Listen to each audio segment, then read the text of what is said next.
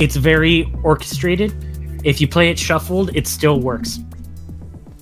It has to blend, because I know this week we're going to be playing some Kendrick. I've been playing Watch Dogs 2 over. So this also you've been in a kind of hip-hop mood recently, huh? A little bit. I've been replaying Watch Dogs 2, and this also correlates to the topic of the podcast today. Watch Dogs 2? Yeah, Watch Dogs 2. Not which the third is a one that great segue, out? And welcome to the podcast. I'm like, please tell me you're recording. I'm recording. Oh, wait, you are? I am recording. Oh, welcome to the Giant Contraband Robot, everybody. That is Christian Ventura, my co-host. And coming back once again to the GCR, we have Leray Montez-Williams, also known as Ray Squared. Hello. Welcome back. It's good to be back. It's good to be back. Thank you for having me. Yeah. And you're the one who gave us the topic for this one. I always welcome people, past guests or co-hosts, to give me topics. This was a very interesting one. Games, I think if I remember, games that probably helped us during the pandemic or that helped us. Can you rephrase it? Because I know I'm paraphrasing it. How has gaming helped you through the pandemic, and what games specifically have you been playing? See, there we go. That's a really good one. Because I know for me, and I was talking about it right now, Watch Dogs 2. Because one, even though they tell you at the start of the game, anything that's coincidence towards the game is all coincidental. It's hella coincidental, whereas portions of Watch Dogs 2 is reflecting what's going on today. And it's still going on till this day with systemic racism, corrupt politicians. Oh, yeah. A virus that was in the game, but we took care of it. Well, the game characters took care of it while we are still in the U.S. and London is still in the middle of a pandemic. Yep. But the reason why I'm replaying the game, yes, is getting me back. I'm in a hip-hop kick.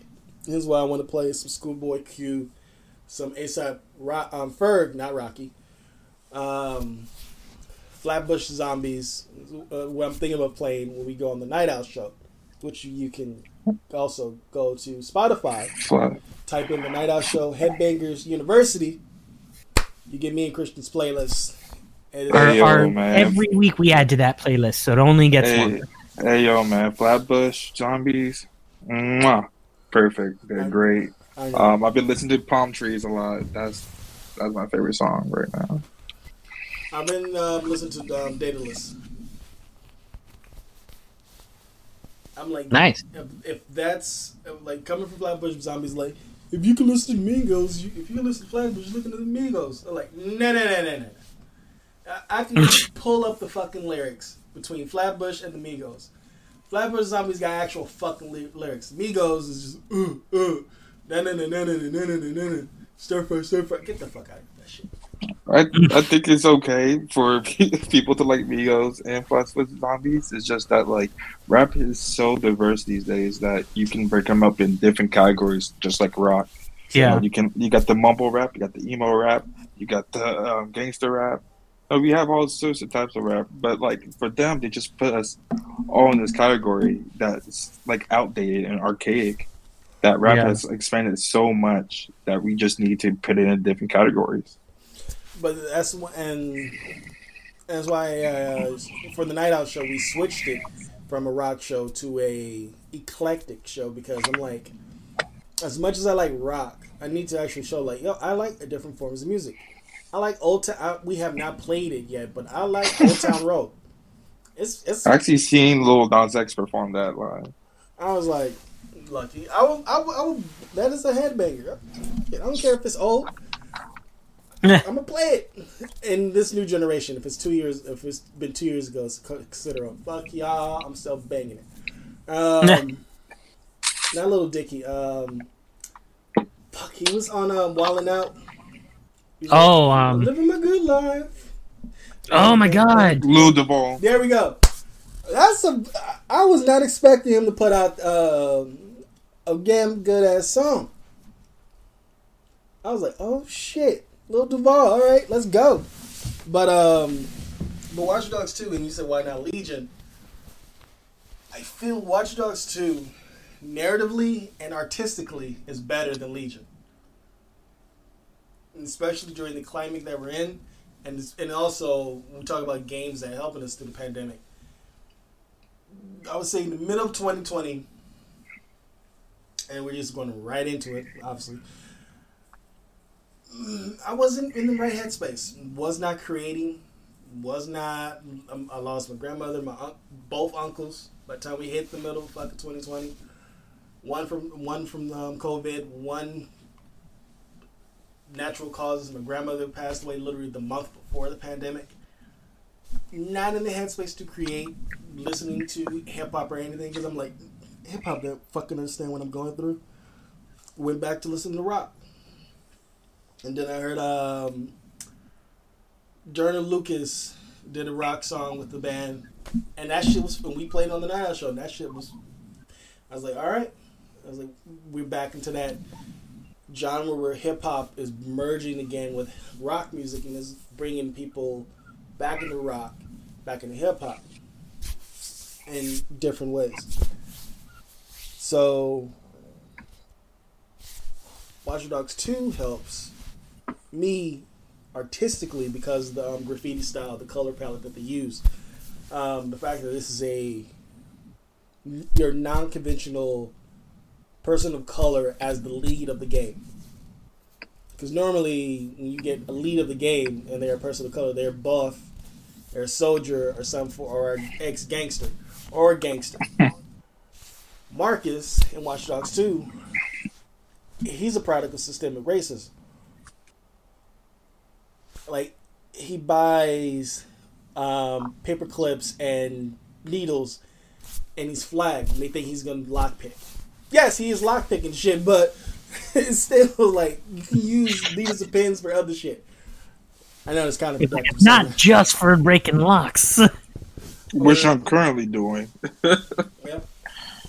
But most of the stuff is like literally tied to his hometown of Oakland, and then over the greater part of San Francisco, and then it becomes global as you get through the game. But seeing even his body type is not usual to a black character in video games, and it also helps when you get to Miles Morales. He doesn't have the quote unquote normal body type of a black person, or in his case, mixed race person of color. Always buffed out. Like, no, this is a lanky kid who is fucking Spider-Man. Yeah. So I like seeing the representation. So Miles and Watch Dogs 2 helped me with that representation.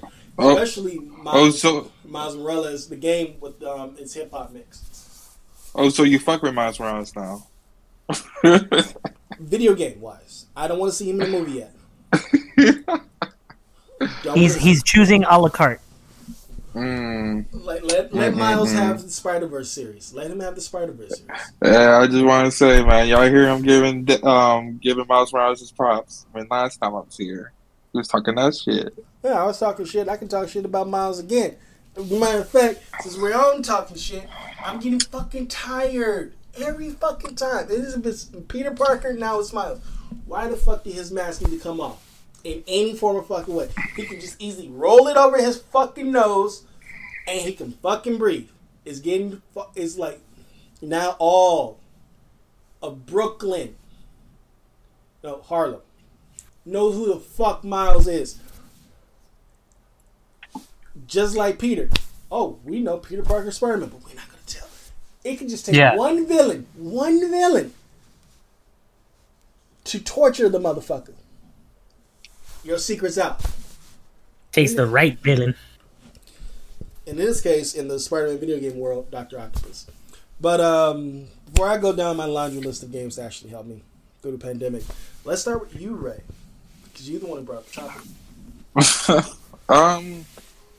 Honestly, the game that I've played the most and most thoroughly is Last of Us Part Two.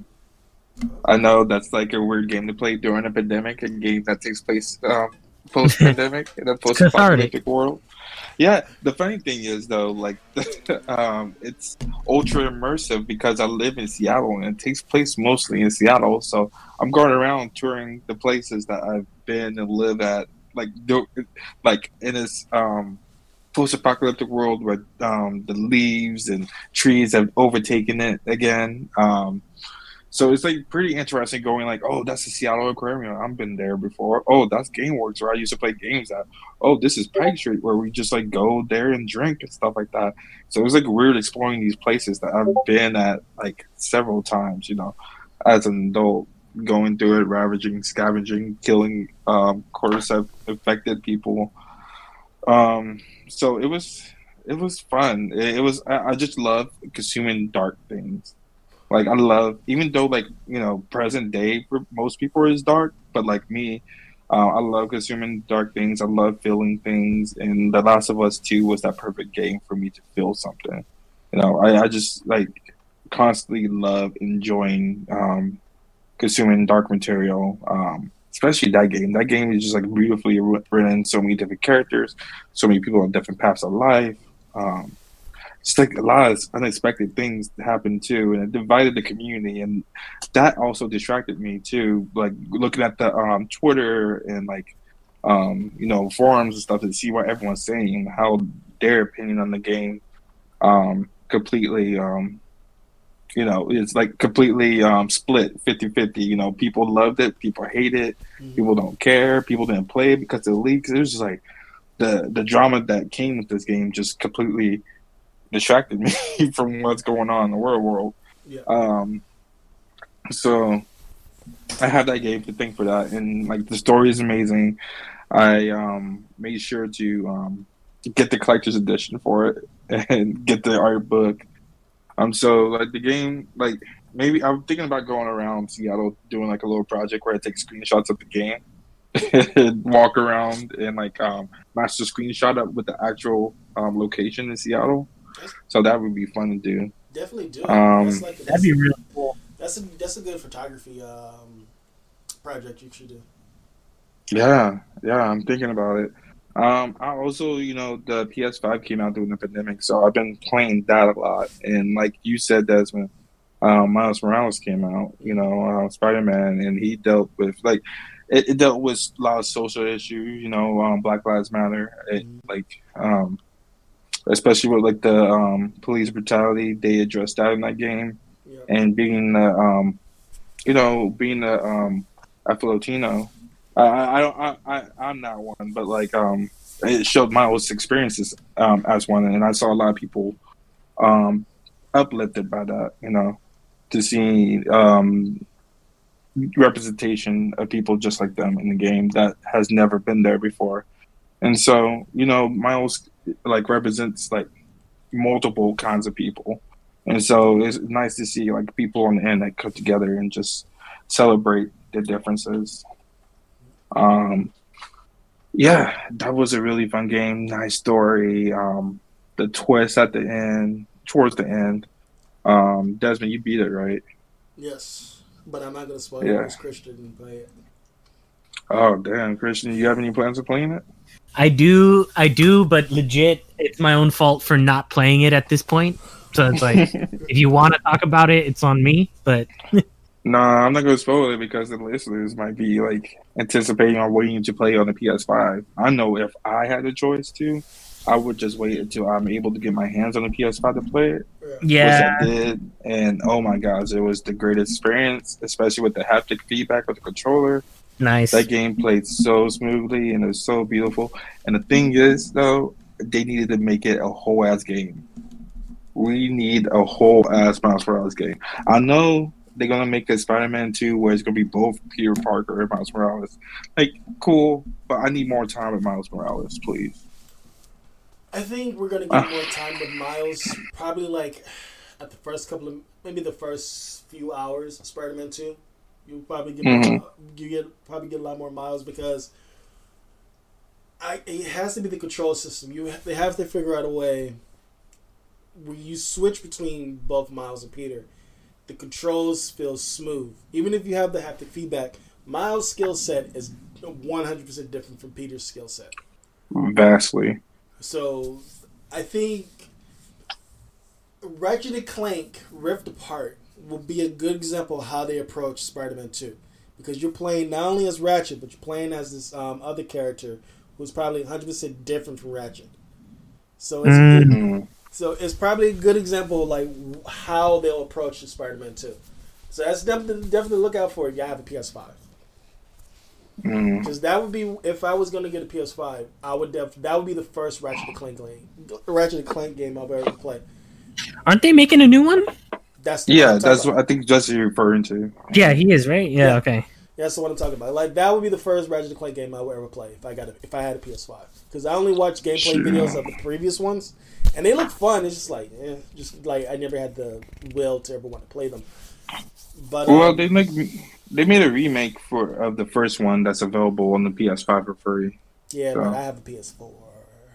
Yeah, whenever you get the PS5, it'll be there waiting for you. We'll find out when that is. Yeah, because I'm already dead set on getting an Xbox first.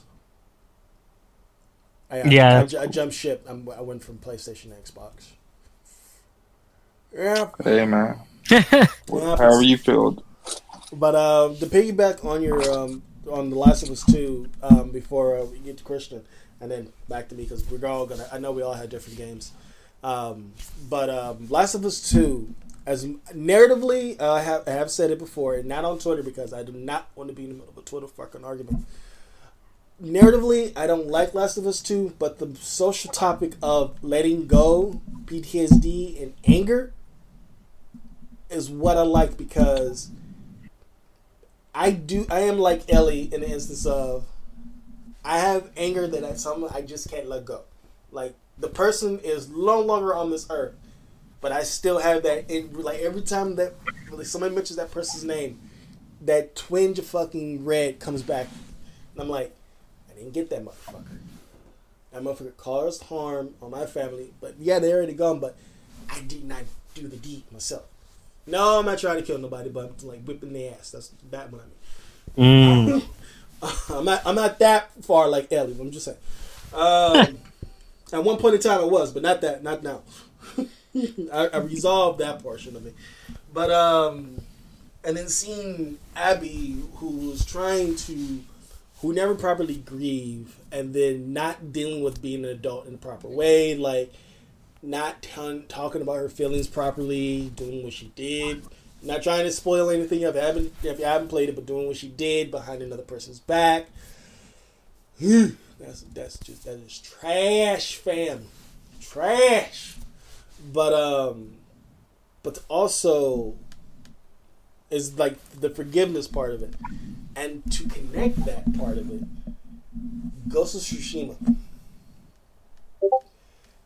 Yep. You know, people say the gameplay is boring, the story is interesting, or Jin is boring, but the gameplay and the story is fine. It's like, all in all, people are still talking about the game until now, especially the multiplayer. I still need to beat that game. It's been sitting on my dashboard forever and have been untouched. I would not spoil it. Now we have.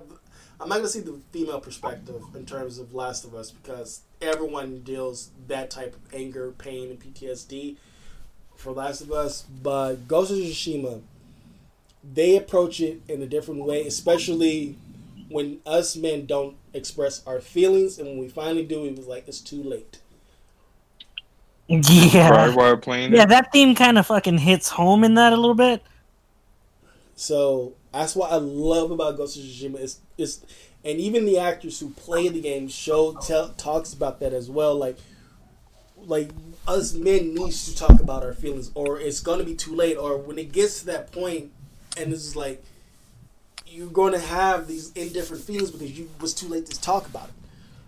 So I like the fact that those two games, and minus the controversy. The horrific controversial Last of Us 2 that should have never fucking happened.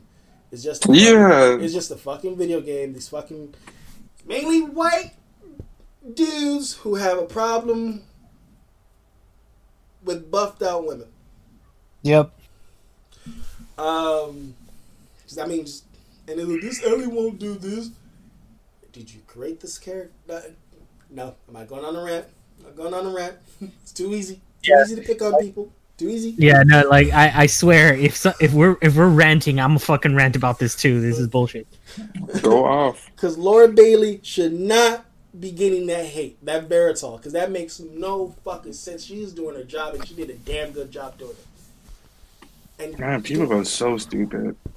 Fucking hey, and it's like you didn't create. It's like Star Wars. You didn't create these fucking characters. You only create a narrative in your fucking head. You don't own this shit. You just own that head canon is not canon. You just own the property physically. You do not own the intellectual property. All right. So, Christian, please save us. Well, it's funny. Like, as you guys started talking, I was really thinking about, like, what, like, I'm thinking through the games that I played. And are we, just tell me one qualifier. Are we saying only video games? We were just saying video games, but you feel compelled enough to mention something else. Well, no, video games, like, if the topic is video game, I do have an answer for that, but, like, to be honest, my first answer was D&D. Okay. But... that's a game. That's a game, just because of, like, honestly, I mean, I'm sure... I'm sure that anybody who's been listening to the podcast and hears me talk about D&D at this point is pretty aware of, like, the fact that D&D weirdly became the thing that allowed me to put my creativity and energy into something during this pandemic. And it's kind of like it's kind of been like a really good saving grace in a certain way for at least, like, I don't know, pent up energy, like pent up mental energy, I guess. But if I'm thinking about a video game specifically, I think the one that has, like, helped me through the pandemic the most has probably been Echo VR on my Quest, because it's a VR game that basically, if anybody's, like, read Ender's Game or watched the movie, it's basically. Oh my God. Do you remember the War Room? Yes. Or not the War Room, the training room, like, where they would fight in zero gravity. Mm-hmm. Yeah, with the different teams and stuff like that. Yeah. Yeah, it's basically that in VR, where it simulates a zero G environment like that, and there's, you know, the floating stations in the middle, and you're just maneuvering yourself with, like, tossing yourself off of walls or, like, grabbing onto other teammates and flinging yourself off. But the game turns it, instead of it being like you have to shoot at people, it's more like a team soccer mixed with football game, where it's 3-on-3 teams, or I'm sorry, 4-on-4 teams, and it's like other people in their headsets. It's multiplayer, and you guys get on opposite teams, and you're trying to score goals on each other, like through, like, a frisbee kind of thing that's unaffected by gravity. Mm. Point is, the game got me to actually physically move around a lot in my house, and it was a very nice escape in that way of, like, you know, for while I'd be playing it, I could at least play with my cousin who also has a headset, and it's the weirdest feeling because at least for VR, like, you have this analog of another person, and when it's somebody that you know, like in that case it was my cousin, like I know him intimately, but I haven't seen him since the pandemic started. It's weird because, like, at least in my brain, it kind of switched to this moment of, like, I'm not playing a game. I'm just hanging out with my cousin, like, as if I was hanging out with him in person, which was the weird, like, obviously it's not the same, but that ability of, like, being able to, like, physically move towards him and him respond and, like, his avatar respond in the same way is something I didn't expect out of VR, but something I really appreciated being able to do during this pandemic crap. Mm. It's a great game, and it's free if anybody wants to check it out on any VR headset. Sure, I need to get the Oculus Quest. I want to play Super Hot. Super Hot is fun as hell. I would say Super Hot and that one. Super Hot. Well, yeah. So I mean, yeah, that's my 2 cents on that. I have Super Hot on the PC. I just play with the mouse and keyboard. How is that playing with mouse and keyboard? I've only ever played it VR. It's a little bit challenging because you have to be fucking precise. And it's a mouse and keyboard. And I played it on the with the controller. That's even more. I have a better time playing it on with a controller than playing it with the mouse and keyboard. Mm. Yeah, the VR one, like when I've played it in VR, there's been times where I've gotten turned around and just like fallen. But I think that was also like when I was first getting used to it. If you want to see a funny one, watch Nolan North and Troy Baker when they were still doing Retro Replay together. They played Super Hot together. That shit was funny. Nice. I'll check that out. I think that's like 2 years ago. Oh, God. That and Beat Saber. For some reason, I'm like really into Beat Saber right now. Now, if I was to do a VR game, that would be the game I would play, Beat Saber. That looks fun. Beat Saber is fun as fuck. You know what it is? I play Beat Saber because I can't play Guitar Hero anymore. Why you can't play Guitar Hero anymore? Well, I mean, not the one that I liked, which was the World Tour or Guitar Hero. What was it? The one where they came out with the 6-button controller, or not the 6 one, but the it was the controller that had 3 on top and 3 on bottom, so you could quote unquote like split frets. Or whatever. I'm probably saying the wrong term, but point is, like, there was instead of 5 buttons, it was 6, and it was 3 stacked on each other. Hmm.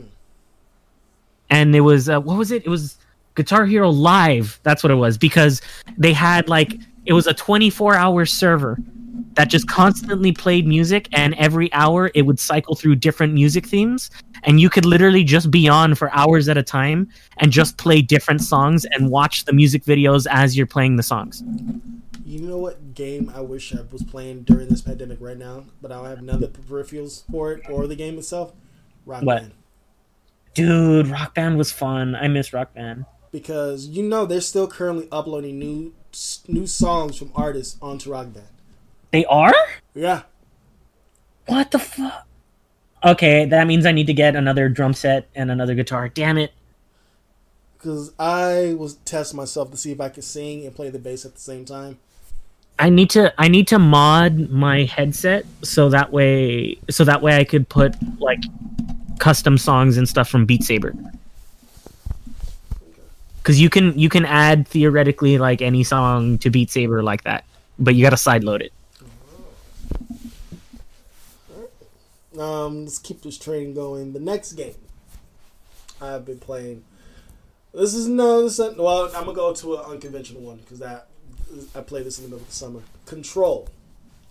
Before the Ultimate Edition, which pissed me off because the Ultimate Edition, super ass easy mode. You can go through the game without getting. They have this fucking mob where you can go through the game without getting killed, but it won't affect your trophies. One-shot kills. These assholes. You want to wait a whole ass year later to put all this in. And I had to go... Yes, I can say I went through the game without the assistance. It was hard. Frustrating.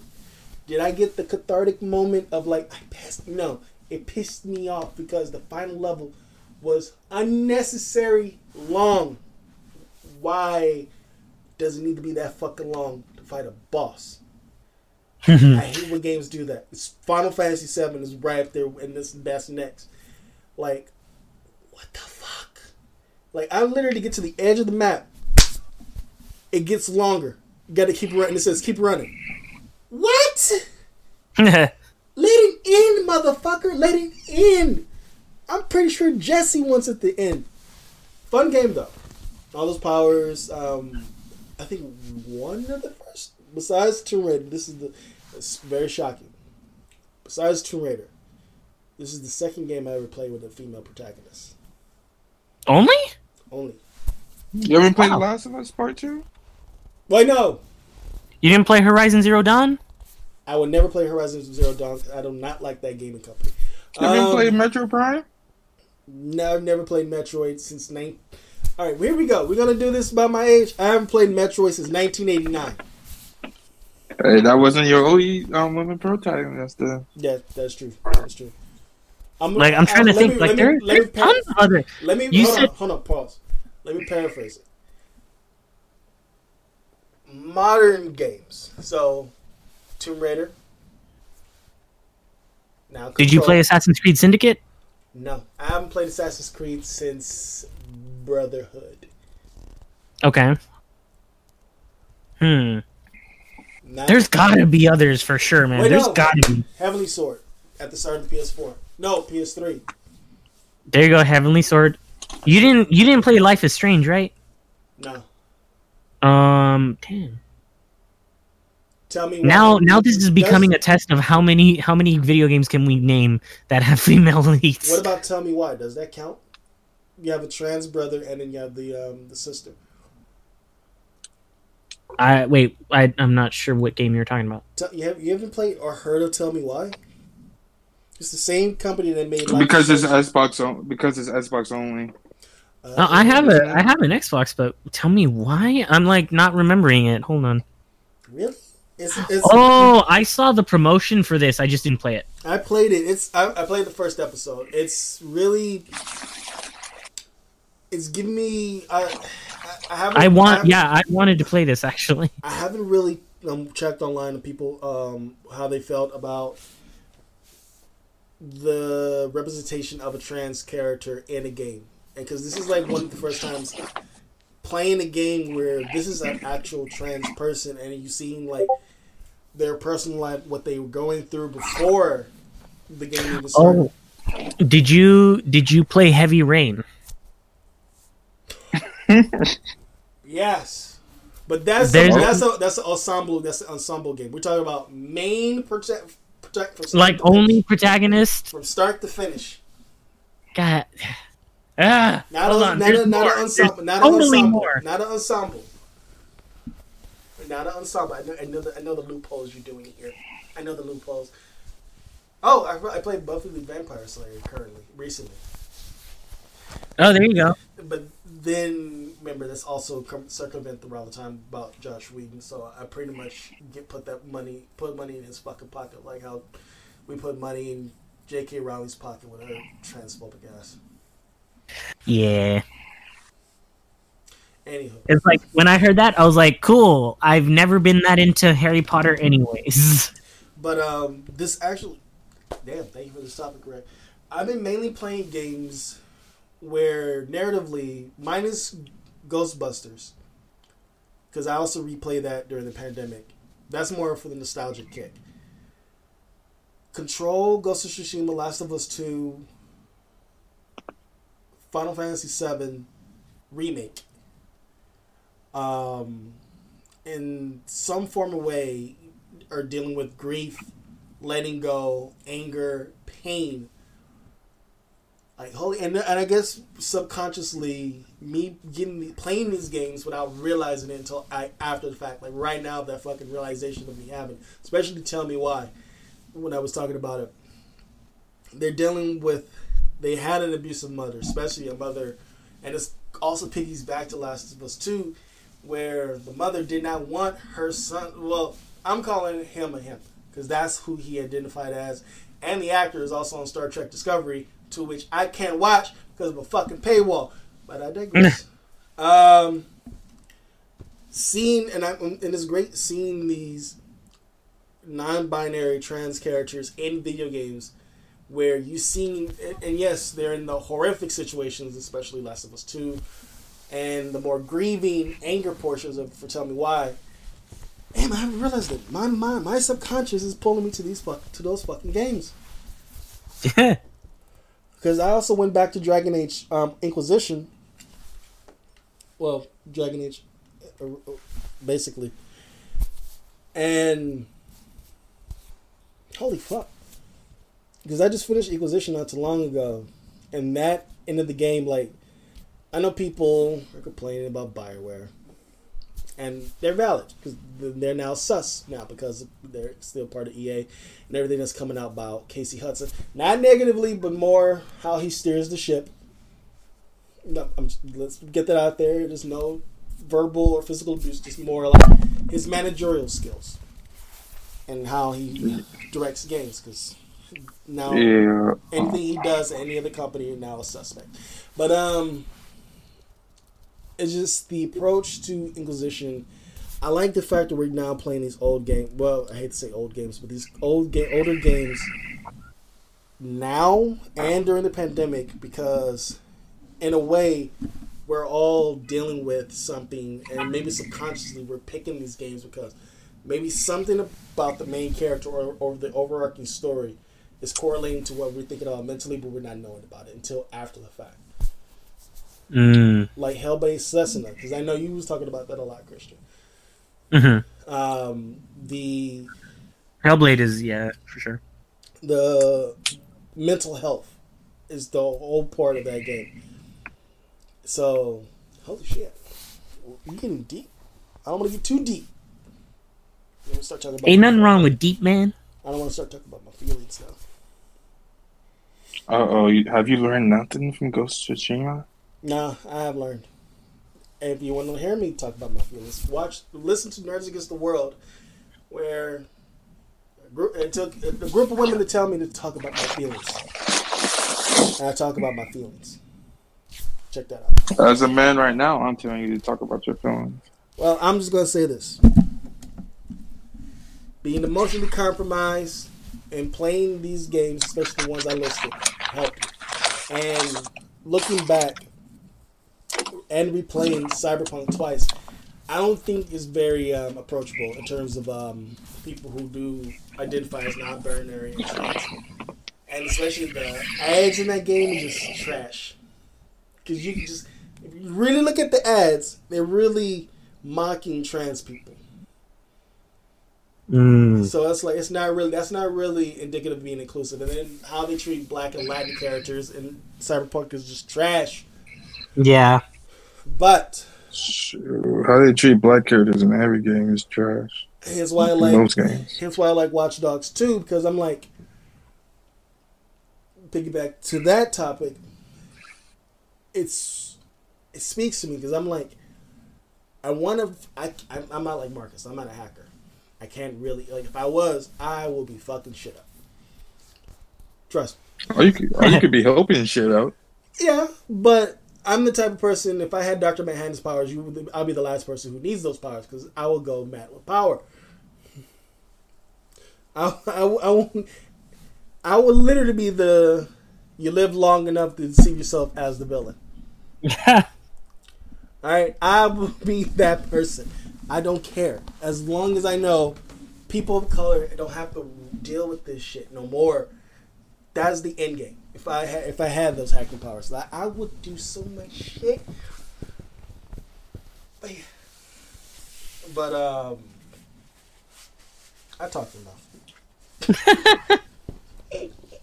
Man, what you said reminded me of when you went on Bioware. Reminds me that they're re-releasing Mass Effect.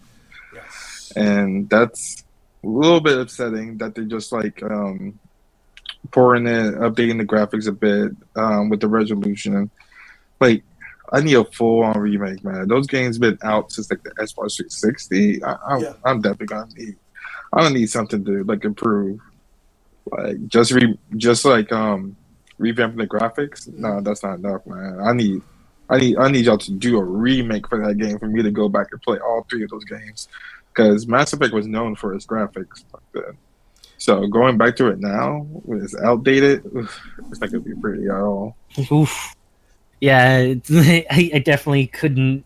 I definitely had rose-colored glasses of what those graphics looked like until I started playing it again last month. Oh, you started playing it again? Oh, I started to, and then they announced the remake, and then I was like, you know what, I'm just going to wait for the remake.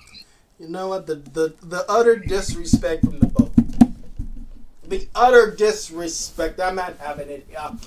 I replayed Mass Effect 1, and it took me close to 2 weeks to finish it instead of like a month.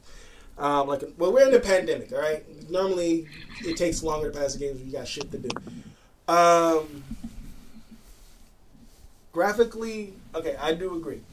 It should be a remake, but we all know EA is not going to give the money to Bioware to remake this trilogy, right? Because I know at the end of the day, everybody's going to expect the third game's story to change, and that's probably the whole point and reason why they're not remaking it and they're just remastering it. The expectation of them remaking that ending, and then all the articles that came out about how it was originally supposed to end, how it was supposed to be Shepard and the party in the final fight, not Shepard by himself. It's supposed to, like, the Elusive Man was supposed to have the same thing happen to him like it was to Saren in Mass Effect 1, but they took that out because they didn't want to be too nostalgic. Your choices mattering at the end of the game, knowing that we look like the choices didn't really matter. And I know it seems like I'm giving more negatives than positives. There is a whole lot of positives in Mass Effect because we're still talking about Mass Effect till this day. And to this day. And the remaster is just helping that even more, keep it in the conversation. Yes, Bioware is now sus. Anything they do is like, all right, looks good. We have to wait until it's actually good when it comes out. Now it's like, normally it's just like, everyone's hype. Let's go. But now it's, all right, we'll wait till it comes out. If we like it, we like it. We'll tweet about it. If it's not, we'll... Obviously, Facebook, Twitter, Instagram, Snapchat, TikTok. The world will know the game is trash. So I'm now, because of fan reaction, and this is why I don't engage in gaming communities anymore like I used to. It literally took the, like now when I saw the Mass Effect 4 trailer.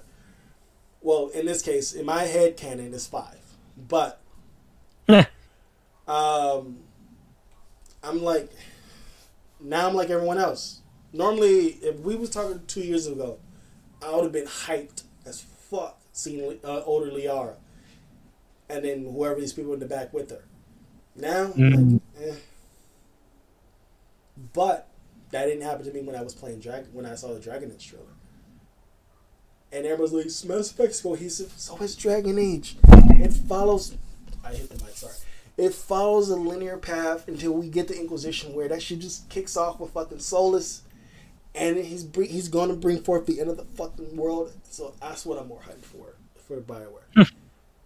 I have more Dragon Age comics than I do Mass Effect. So that tells me... That tells y'all where my allegiance lie in terms of Bioware. But can we rely on them to release the product? And like in a finished faction, and like a complete package. And we never have distrust until what they did with Andromeda. But I think every gaming company is now, not only Bioware has learned their lesson, but because of Anthem and Andromeda, that's two. They fuck up with Dragon Age 4. That's on them. But everything that happened with CD Projekt Red. You see every gaming company no longer giving release dates for their games. They're telling you they're pushing their games back until further notice. Don't expect the date now. Overwatch 2 has not given a date. I know they just showed something of... I think they show how Tracer looks now for Overwatch 2. Oh. But they're not telling you when the game is coming out. They're just telling you... Right. The game's coming out, but we're telling you... You just have to wait a little longer. I think every gaming company learned their lesson and was like, all right, we need to quit giving these release dates. Yeah, like, quit giving release dates, tease the game, don't tell us when it's coming out, and then let us know, like, 2 months before it's going to come out. Mm-hmm. And so that's why we got so many teasers from Bioware. That's why you got that teaser, but also you saw the company from Ubisoft or... Talking about Prince of Persia. Even though that got pushed, is more on the developmental side. They want more time. That's good. Get more time. Don't, like, take your time. I want to go back to playing Prince of Persia. Hopefully I get a sequel. Tony Hawk, that took its time when it came out, when that remake came out. Now they're fucking absorbed into fucking Blizzard, so now I look like I won't get into Tony Hawk. Well... I'm hearing rumblings. We may get 3 and 4. I'm hearing rumblings. They just need to focus on Overwatch 2. So which means I will have to get a fucking PS5 if Tony Hawk 3 and 4 does come out. Yeah, that would... I mean, if we ever end up getting it, I would say that's a safe bet regardless. But hey, it'll be packaged with Tony Hawk Remake 1 and 2. Yeah. But... Yeah. I do agree with you, Ray. It's just... It's very unfortunate because, like, Bioware has brought me some of my favorite games, you know. They got me, like, Star Wars, The Old Republic, Knights of the Old Republic 1 and 2. Those were amazing games. Jedi Empire, that was an amazing game. You know, the Dragon Age 1, 2, Inquisition, Mass Effect 1, 2, and 3. And just, like, seeing them, like, fall from grace is, like, kinda so like, horrible. Kind of, like, peter out, weirdly. But I'm going to defend Andromeda, though. Gameplay-wise, yes, I do agree. It's not that great. And people have not noticed in the Legendary Edition, majority of the mechanics is transferred over into the Legendary Edition. Especially the UI, the covering system, and how to do boss battles has changed. And that's been ported from Andromeda into into the Legendary Edition of Mass Effect, which means they took their damn time, which is like, you couldn't do that for the Andromeda, but you're doing it for the Legendary Edition. They took their time, learned the software that they used for Andromeda to incorporate it into the Legendary Edition, which kind of pees me in terms of gameplay, but narratively, it's tying back to the pandemic. I like the fact that you playing a fish out of water character, and yes, there's only technically one race in Andromeda. It would have been cool to have multiple races, alien species in that game. But seeing the degradation of humans and how that reflects to us as well. Like, you had this one character who was supposedly the security chief on the fucking Andromeda ship, and then all of a sudden she's a warlord. Like, you seen that, and I hate the fact that you need to read a fucking novel to see that degradation of her character. That also ties back to Star Wars. I will not bitch about Star Wars. You know, you gonna be. You know what this pandemic has taught me, for the most part, is that, like, you cannot like place your full faith in gaming companies anymore, or game developers. Certain game developers, you can't put your faith in anymore. Like, I thought, like, CD Projekt Red's gonna be like the best, always put out quality stuff. What about it? I thought Bioware's gonna always put quality stuff. The only group of people that have not let me down, and I hope that they never will, is Naughty Dog and Insomniac. Insomniac, Sucker Punch, and Naughty Dog. Those three have been consistent. Oh, God. Knock on wood, please. They have been consistent. Insomniac. Now, Naughty Dog, I get what they want to do narratively with their games, but they need to do what Insomniac. They don't need to really do it because they're fine, but I would love for them to do what Insomniac is doing. Use your iconic character. Like, I want Jack and Daxter back. Let's get that would be awesome. That would be really awesome. Let's get a Jack 4. I'm pretty sure Neil Druckmann has a good story for a Jack 4. Use the fucking material that you have. Yes, they're gonna look more cartoony than any of your other games, but you can make Jack a worthy character to play. Especially how he's good at Neil Druckmann is at writing, and directing. He can do it with Jack. Jack can be the serious character. Daxter can once again be the comedic foil. Mm-hmm. That's what I want out of Naughty Dog. I don't want another Last of Us. See how long it took from Last of Us 1 and 2 to come out. Keep that shit going. We don't bring out another Last of Us game for like another 3 to 4 years. Hell, 5 years. Oh, this reminds me. How do y'all feel about the casting of The Last of Us TV show on HBO? I'm kind of excited by it in a way. Like, I think they made good casting choices. I just really want to see it. I need to wait. I'm more of a wait and see. I've now become more wait and see because I've noticed a lot more people. It was like, we're not racist. You're making the fact that a Chilean actor, Pedro Pascal, is playing Joel. And he's like, Joel needs to be white.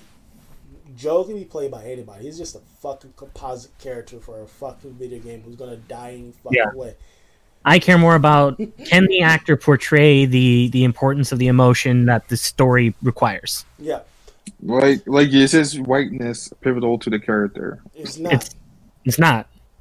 It's how he approaches to taking care of Ellie, you know, and fully he does not want to take care of her until a specific point in the game. If you haven't played Last of Us 1, what the fuck are you doing? Let me level with y'all real quick. I was hoping that they weren't going to go where Joel and Ellie. The Last of Us world is so expensive. This Corsifungus, this, you don't know what's going on over in Japan, what's going over in Germany, like how they dealing with it or how they live it. We only see what's happening in America and like what's going on with Joel and Ellie. There's other parts of the world. There's other parts of the U.S. that we could be like exploring and seeing like different things. It could be like an anthology for all I know. Like where you could like see like this group of people how they living, or the next episode you could be with these group of people and see how they doing. I think that would have been like so much better. And so giving you so much more opportunity for creativity instead of being stuck on this rails of, you know, what's going to happen with Joel and Ellie. You know where their story is going. So it's, I don't know. I'm excited for it, but I'm disappointed that they didn't go the route that I was hoping they was going to. They don't sound so much like The Walking Dead. It's different enough to where I think they could very much do a separate story without resembling The Walking Dead. Either way, because The Walking Dead now got to the point where we're now in different places in The Walking Dead world where you're seeing the different perspectives than just the main hub. If you do that for The Last of Us, it is like The Walking Dead except for you just switching out zombies for infected cordyceps. The fungus. But like the thing is though with the anthology, like the Walking Dead thing is just like you stick with these characters the whole time. Like how it is right now, I feel like that's more akin to The Walking Dead than the anthology, because the anthology allows you to learn about different people, go to different places in the world. I don't know if y'all ever read the World War Z book. That was good. And I even met the writer. So oh, that's amazing. Well, like that book takes place in like different parts of the world, different people. This guy's going around interviewing people, talking about like, oh, what happened here? How did y'all deal with this? So like, and you get to like live their story and see what happened. I want to live through other people's stories because I already lived with Joel and Ellie, so I know how that plays out. That'd be nice to see it in live action, but I already know how the story ends. So give the world a chance to expand. I would love to see it expand. I know they're going to do it in some ways to the TV show that you can't do it in a video game, which I'm looking forward to, you know, nonetheless. But still, I think it would have been much more fruitful if they did it that way. But hey, what do I know? I see what you're saying on that. Like it's like when you bring up the World War Z book, it's like, what's more interesting in a show format, the representation of a character or characters that we've already seen before, or the possible narratives that you can have now that you've set up this backdrop, this world piece? Yes. We need to see how other people do it. Like one day we could be like in the Firefly camp. That's like on their last 5 people, the other 2 people got taken out by scavengers and stuff like that. They're down to the last ammo and they don't know how to fight their way out. Like that'd be a dope episode. Or you could be like where these 2 people travel across the country and they run into this little girl that needs help that ends up leading them to a trap. You know, it's just like so many things that could be happening, and that would have been so amazing to expand on the world. And like just like in The Last of Us Part 2 where you see the Rattlers for a little bit, maybe you get to learn more about the Rattlers to see what they're up to. So. Yeah. That would be very cool. I think it's like I'm trying to think, when was the last show I really really wish they had done World War Z as like a like short series instead of a movie. That would have been amazing. Like, It was a good movie, but it has nothing to do with the book. Like, it's nothing similar. Oh, literally nothing to do with the book. The only thing in common is the name. Yeah. Like, even down to the fact that they went with fast zombies instead of slow zombies. Have you watched The Girl with All the Gifts? No, I haven't. Watch that tonight. That's like the closest thing to The Last of Us before The Last of Us show comes out. Isn't you should watch that. It's pretty good. Isn't that the one with Martin Freeman? No, the one with Martin Freeman is I forget what it's called, but it's like the one where he has the baby in his bed and trying to go across somewhere to get the baby to safety. No, that's completely different, but that's a good one too. But no, the one I'm talking about is I forgot what I was even talking about, but yeah, watch whatever we're just talking about. My short-term memory is horrible. Your recall is horrible. Ah, have you watched the movie Trivia Showdown? No. You should watch the movie Trivia Showdown. It's really good. It's like WWE, AEW mixed with UFC, but it's all movie trivia. So the theatrics of wrestling with the knowledge of movie trivia.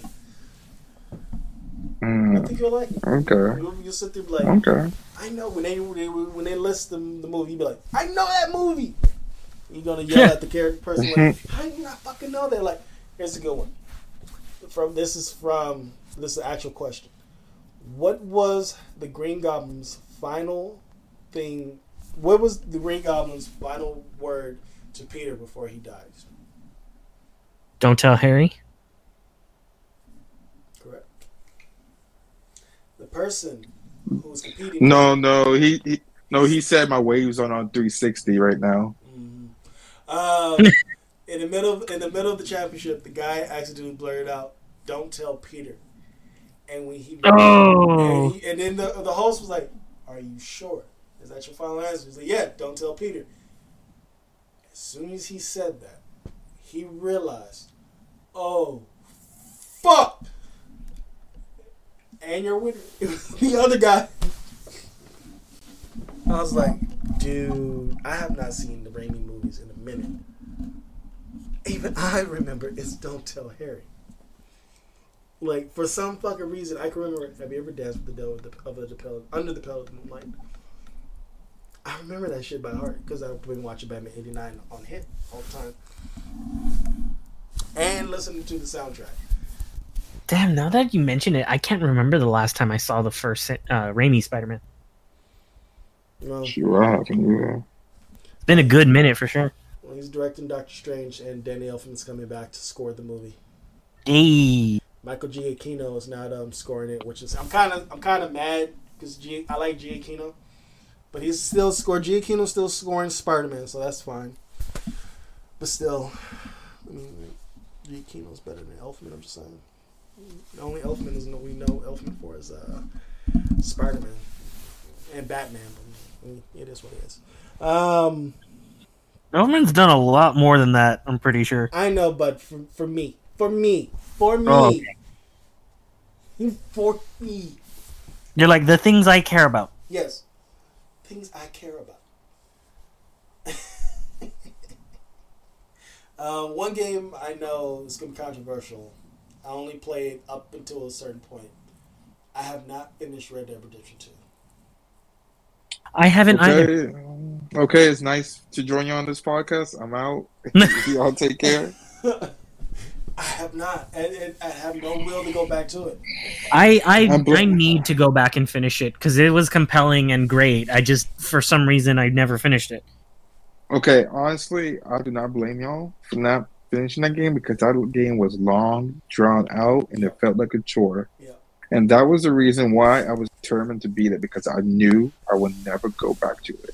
Because that game was not fun, but it was compelling in the story and the characters. So I want to see how they played out. And I was so invested in it because I played Red Dead Redemption 1. And I knew how that played out. And that was it takes place after Red Dead Redemption 2. So I want to learn like where these characters came from. what was Dutch's intentions, but is Arthur's plan in this, and like what John Marston was back in his Artlon days, and like how he was set up to raise a family. So yeah, that like that propelled me forward to complete the story of the game. And I played Red Dead Redemption 1. That was one of the other games I played during this pandemic that I actually liked. But seeing the game, watching the gameplay trailer, a movie on YouTube, I love how gamers play it. That ending for Arthur, I mean for not Arthur, John Marston. Yeah, for John. Him going like, I'm getting Arthur's revenge. I'm going up here. I'm killing Micah. Let's get this shit over with. He had him and Charles and then what's her name? Yeah, what's her face? I forgot her name. But I was like, that looks cool. I would rather play that than that long drawn out shit throughout Red Dead 2. But also another thing I just realized, and you was talking about it, and I was trying to remember it. When you was talking about Last of Us 2 and going through Seattle, so far the only game that gave a pseudo-proper representation of how LA is in terms of the map, not the story, the map. Can I guess? Watch Dogs 2? Were you going to say LA Noir? That, but that's in the 1930s. It's still extremely accurate. Yes. Two of them. Watch Dogs 2 gives me San Francisco. Well, Watch Dogs 2 gets an asterisk because I never was able to go to San Francisco, which I always wanted to. I almost went to San Francisco. One for a job interview for IGN, but I never went because of a family emergency, which also that went out the me work for IGN went out the window.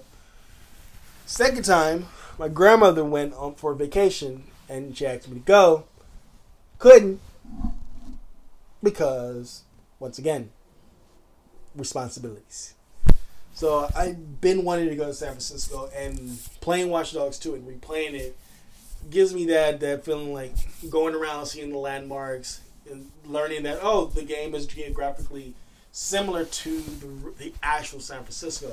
So I was like, one day I will go to San Francisco, Sausalito, Oakland, and immerse myself in that world. But Christian got one right, L.A. Noir. Seeing 1939 L.A. I love that era, especially when you see Black and Latin culture in that era. We was flossing with those suits and music. Like, fuck that shit, we was flossing. I want to go back in time because I know I would look fucking sick in a cool ass suit with some Chucks and some Ray-Bans back in the 1930s. Be like, what's up, Daddy-O? Looking like a beatnik with my beard and shit. But anyway, the second one though is actually, which is weird for some, actually going hand in hand. Grand Theft Auto San Andreas and Grand Theft Auto 5. Even though San Andreas came out in 2003 and 5 came out 4 or 5 years ago, by this point they have shown different representations of how Los Angeles and downtown LA and Beverly Hills look. Which is like, if I was driving, or if me and Christian was driving, we took y'all on a tour of LA, like we pull up the game, we could definitely pull up like, they got this. They got the Watts Towers on hit. They got the Port of LA on hit. They got San Pedro or Pico Rivera on hit. Especially, like, there's one section, though, that the game is different. The racetrack and casino is actually in Inglewood, while it's in this game, it's, like, closer in the city. Like, it's not that far. But geographically, map-wise, it's more closer to me than being found out. Now, if you're thinking about Santa Anita, that's a little bit further out, but that only has a racetrack. That's me being nipping. But seeing the projects that I grew up in both fucking versions of the game, it's like, holy fucking shit. And you know Tyler, the creator, is in the game. You have to literally walk down the street and he'll yell at you. and then I end up walking. He's a random pedestrian. Yeah. Nah. Like, I love how everyone's like doing. You know when like Franklin's talking to his friend, I forget, in GTA 5, I forgot what's his friend's name, but like how he's like roasting him, talking about like how he's broke and how that girl won't get with him with his ass haircut. I just love how like everyone's like editing it and putting their favorite video game characters in it, and people in it just have them roast Franklin. And I know where that house is at in South Central. That house is a proper representation of a house I've seen and gone by before in South Central. People calling it South LA. No, it's South Central, motherfuckers. Any tourist outside of California, when you come to Los Angeles and you see a sign that says South LA, no, it's South Central. The fucking city, Garcetti, want to clean it up so they can gentrify it. No, it's South Central. If you say South LA, I'm not going to hurt you. Maybe the people in the vicinity will hurt you. Not me. And I'm not even going to save you. I'm going to run. I'm just saying, full warning. Full warning when you come to LA. They will turn on you real quick. Like, I got warnings before I come to Harlem and Brooklyn because I have been invited. So I know to act like an LA. I'm not dropping the N-bomb on this podcast. I'm going to try. I almost did. I had to pause myself for a second. I could hear it. I could hear it building. I was like, I'm going to act like myself, but it toned down myself when I eventually be able to go to New York. But the hood will come out if someone say something I don't want to hear. But I'm just telling people outside of California, be careful. There's some salty people who's being pushed out their homes. Like recently, USC buying up all these apartment buildings and kicking people out their homes. Mm-hmm. I'm just saying, don't be that person who thinks they know LA, but you really don't know LA, because we know LA. And I've seen it happen. And I called the police after the fact because I'm like, I'll just let it play out, then I'll call the cops afterwards. I shit you not. I waited until after the fact. I wanted to live. It's called preservation. Growing up. But yeah. Now, this will be the last thing before we go, because I know Christian has a hard out. This is my question in terms of playing video games during the pandemic. Okay. What is one game, and we're talking about narratively, that's going to get to you, but you haven't really played through it? What is that one game? One game that would narratively hit you that we haven't played yet. Yeah. That's interesting. What game narratively would hit me right now? Damn, I'm kind of coming up empty at the moment. What about you, Desmond? That's some deep shit, huh? Yeah. I would say Hellblade. I would not play it, or God of War. But you wouldn't play it though. Wouldn't. Oh, something you wouldn't play right now because of that. Yeah. Oh, okay, yeah. I'm the opposite on that. I want to play Hellblade, but yeah, no, I get what you mean now. Okay, because all these games dealing with grief or getting over something, like going back to Last of Us 1 and 2. Like, I would never replay those games. I can't see how people replay those games. The story is like it really gets to me. Like the one I will broach replaying, Ghost of Tsushima. But even can it be a replay, or does it have? Well, like you said, something that we haven't played before, though, right? Yeah, haven't not played before. So that's what it can even be, something you played before, but now you're in a different mindset than you was beforehand. That's a good one. I don't know, man. Like, I get emotional with certain video games, but there hasn't been too much where it's like I can't return to it. You know what I mean? Mm-hmm. But I'm one of those people that, like, I'm like, I like watching movies and stuff that make me sad when I'm in the mood for it, so I wouldn't mind playing a game like that. But, that's it. I'll be honest, I don't know the immediate answer for that, man. Right.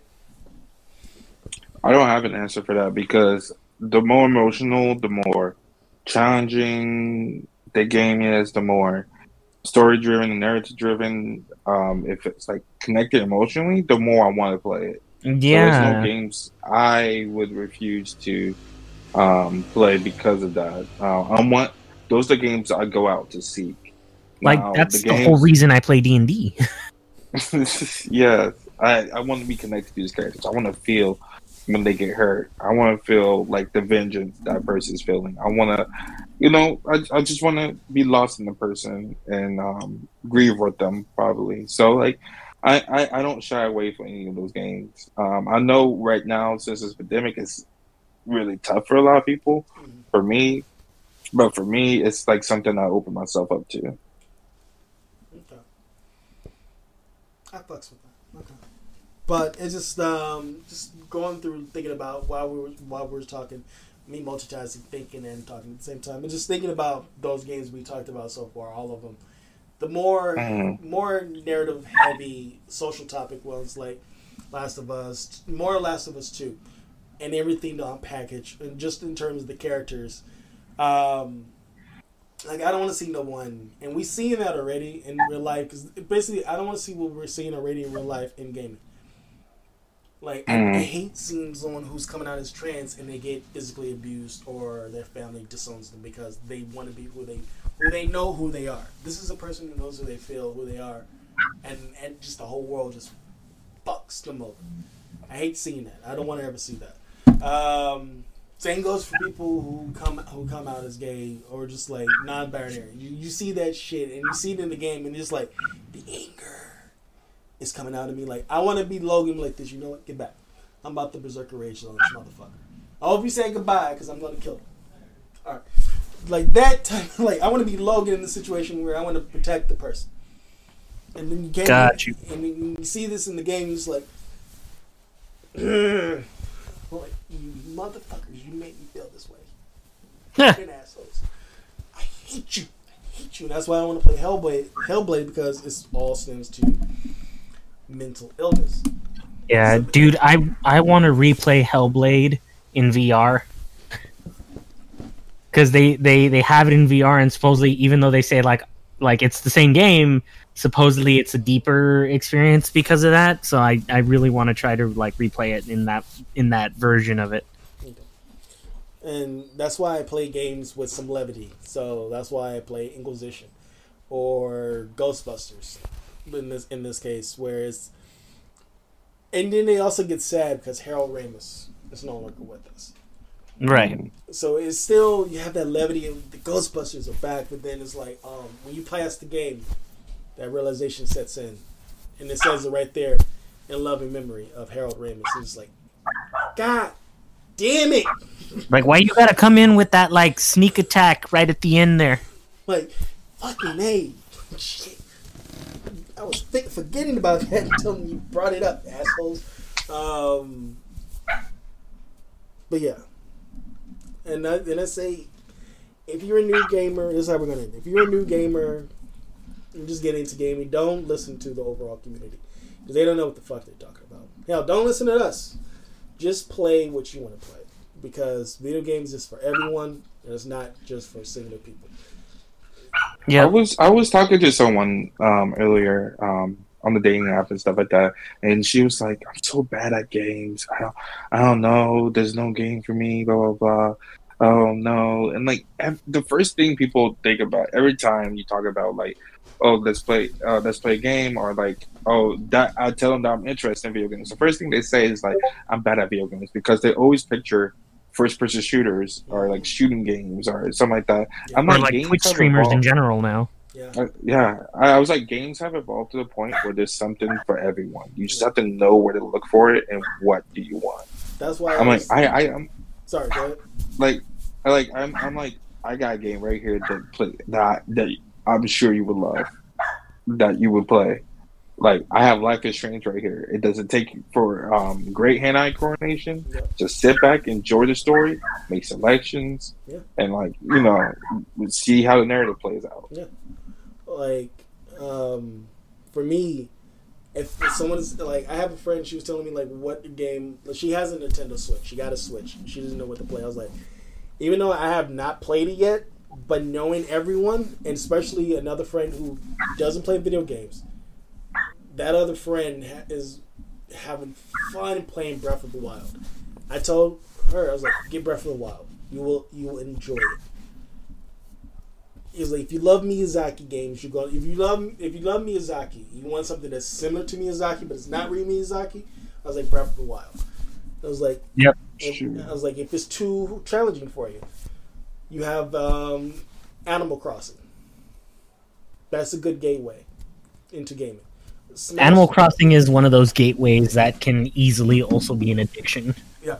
I just tell people, if you're a new gamer, do not play Smash Brothers or Mario Party with family. That will turn you into a real gamer, and you will fight your family. On the real. You will fight your family or your significant other or your friends. I mean, I 100% get what you mean, but Mario like... Cartoon. That blue shell is a bitch. If you use a blue shell, use a bitch. That's all I would say the blue shell causes more familial fights than Smash Brothers sometimes, but it depends on your family. Or friends. Or significant other. I'm telling you, if you use a blue shell, you catching hands. You're throwing hands. You're throwing hands. Now, Smash Brothers, that's where you get the most fun. It's just like I'm saying, people. Me and my brother, we both at 500% damage, okay? We not even hit sudden death. We both, he was Samus, I was Captain Falcon. We both hit our attacks at the same time. We both went off the screen. The game, I shit you not. The game took 2 minutes to figure out who was the computer, the AI had to take 2 minutes to figure out who was the fucking winner. And guess who was the winner? Who? My fucking brother. I spiked the controller. I was angry. It was the heat of the fucking moment. It's that what the? It's like shooting the three. You closing your eyes, you hope it hits, but you listening to the crowd going, "Oh, you know you didn't hit it." So it was that, and your winner, Samus. Like, I wanted to full on punch the fucking TV screen. That's why, not my brother, the TV screen. Yeah, that's why I tell people because it's the TV that proved you wrong. The game is connected to the TV, so de facto, it's the game. But, and just stay away from those games. This next generation of gamers will never know what it's like to rage quit by pulling the controller and fucking up the system. Well, no, this new generation spikes their controllers for rage. Have you not seen these videos of kids? No. They spike their controllers, but there's nothing like on purpose pulling the fucking cord. I don't miss those days. I don't either, because I was never that gamer, but I definitely fucking saw it a lot. It was mainly towards games that I know I was good at, that I ended up losing. That's what tend to make me lose. No, I lose my temper. But we derailed on introducing new gamers to games. Another good one is Chroma Squad Tactical RPG. It's a homage, a love letter, if you will, to Power Rangers. It's a narrative game. You choose. You can even make your own Megazord. You can make your own color-coordinated Power Rangers. You can have your Power Ranger team to be an orange ranger, a yellow ranger, a turquoise ranger. It doesn't matter. You have a different varieties, different types of people who can be Power Rangers. You have a Wesley Snipes-looking 8-bit character from Demolition Man, and his name is Simon. So it is a callback to Demolition Man. You have a character that looks like Mike Tyson, who's a boxer. You have little animals. You have aliens. regular humans, and they all have their own attributes too. So it's still an RPG at the end of it. It is a very approachable RPG game. You can play it on very easy or narrative mode to get through the game. It was made like 4 years ago. It's a very approachable game. It's on PC, PlayStation, Xbox, and Nintendo Switch. Mm. It's very fun. I have it on all consoles. Ooh. I have it on PC, PlayStation, and Nintendo Switch, and it's really fun. It really is fun. I also got Galaxy of Pen and Paper +1 edition. It's made by the same company who made Chroma Squad. It's literally D&D, but you're playing it digitally. It is a narrative game, and it's fun. And I think it's on the Switch marketplace right now also, so that's a very approachable game for new gamers. Nice. And Mario Golf was announced not too long ago. That's a good game to play. The Untitled Goose Game. Which one? The Untitled Goose Game, where you play as a goose that just wants to ruin. Oh, yeah, that one, the Goose Game. I never got into that. I was like... Oh, Untitled Goose or something like that? Yeah. Yeah, I saw everybody go crazy for it. I never got why. I never, actually played it. I now see kids playing it. So I'm like, okay. Have anyone played Hello Neighbor? I haven't, but I've wanted to. I've seen my friend Lisa, her kids are I think one is 5, the other one is 4. They're playing it. I'm like, wait, they're playing Hello Neighbor? That game looks creepy as fuck. And I'm like, these kids, 4 and 5 years old, are playing through the game? I was like, this is a whole new generation coming up. These 3 and 4 year olds, man. I was like, all right, if they can get through this, let's see if they can get through Resident Evil. Mm-hmm. I've been playing Resident Evil 7. Oh my god, help me! I know you're ready for Village. I'm ready for Village, man. I'm ready to be chased around by a giant vampire woman. Yes, I'm always ready to be chased by a giant vampire woman. It was 9.6. Jesus Christ. Lying. Yeah, straight up 10 foot. Oh, I guess you caught me. I guess you 11 million pounds. Oh no. Oh what? Oh, you found me? Oh, sorry. My shirt's off? Oh yeah. I can't believe this is such a weird string of events that has happened. I can't believe I'm the one who's not making the weird comments this time around. You know what? That's fair. Normally, you are the one making the weird ass comments on this stuff. Hey, we're not. Hey, you're just making comments. And if you want to hear a weirder comment, go on the last episode, and you hear what I said I would do to Kirsten Wiig. Whoa! Oh yeah, yeah. It was the middle of Wonder Woman 1984 rant. I forgot. I always forget about what we talk about, and then as soon as you mention it, I remember the whole episode. Yeah, we was doing good up until I started talking about Wonder Woman 1984. Yeah. And I went on a rant. And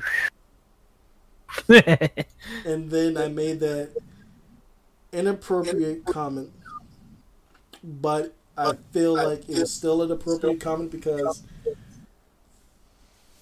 I don't get this world's perception on beauty. Yeah, that's true. We have a fucked up sense of priorities and sense of self-image and perceived image. And the shit still carries over in popular media, and that's something we're gonna enough on because that's what we're gonna talk about on season 2 of Nerds Against the World. We have the Blurs in the Hood episode with me, Ray. Dennis L.A., Bruce Wayne Brady, and a new person coming into the News Against the World, Lana the Nerd, right? Ray? What, Hannah? Yeah. No, Hannah the Nerd. I said Lana. All right, I'm going to tell you this. I'm watching Archer right now. Oh, Lana! Danger Zone. But it's the Blurs in the Hood episode. We are going to talk about representation of black media in the nerd. And then we got Christian who's doing one on Latin nerd culture. Ahí vamos. And then Benita is going to do an all-women's episode. Now that one, I'm going to tell Benita, do not include me in the conversation like we did last time, even though I'm going to be the engineer recording it. I get it. They need the male perspective, but this is for women. This is International Women's Month. This episode's coming out. You do not need me to be on this episode. I'm just saying. But I got a feeling that's going to happen anyway. And I welcome getting shitted on because somebody gotta take one. That's it. End the episode right there. Last words. No, but thank you for listening to the Giant Contra Robot Podcast. I didn't say it at the top of the episode. You can listen to us every Monday, now Wednesday, on SoundCloud, Spotify, Stitcher, comes into Apple Podcasts. Thank you for listening to this Monday's episode. Make sure you listen to our Monday episode. We're reviewing WandaVision Episode 7. And from what I'm hearing, there's some old shit moments. And me, Christian, and Benita was right about one character. Oh, yeah. But you got to go back to that episode to figure out who the fuck we're talking about. Because we're not talking, even though the episode's been out for the last 4 days, we're not telling you because we want to be respectful. Because there's right. 2 episodes left. 2 episodes left. No, forget being respectful. I'll tell y'all right now. I will cut you off. But as always, thank you for listening. Thank you for helping our podcast grow because we're now up to almost 35 subscribers, which is still good. I like the small growth instead of all at once. Do something positive. Make sure play Flower on PlayStation. That's a good game, especially if you're a new gamer. The music is very I can't pronounce it. Soothing, calm. It's a good game to introduce yourself to something like that. Immerse yourself in a world where you can just get outside of our world, even if it's 2 hours at a time. Do something positive. Make something creative. Play a game that will help you circumvent this world. And yeah, live long and prosper.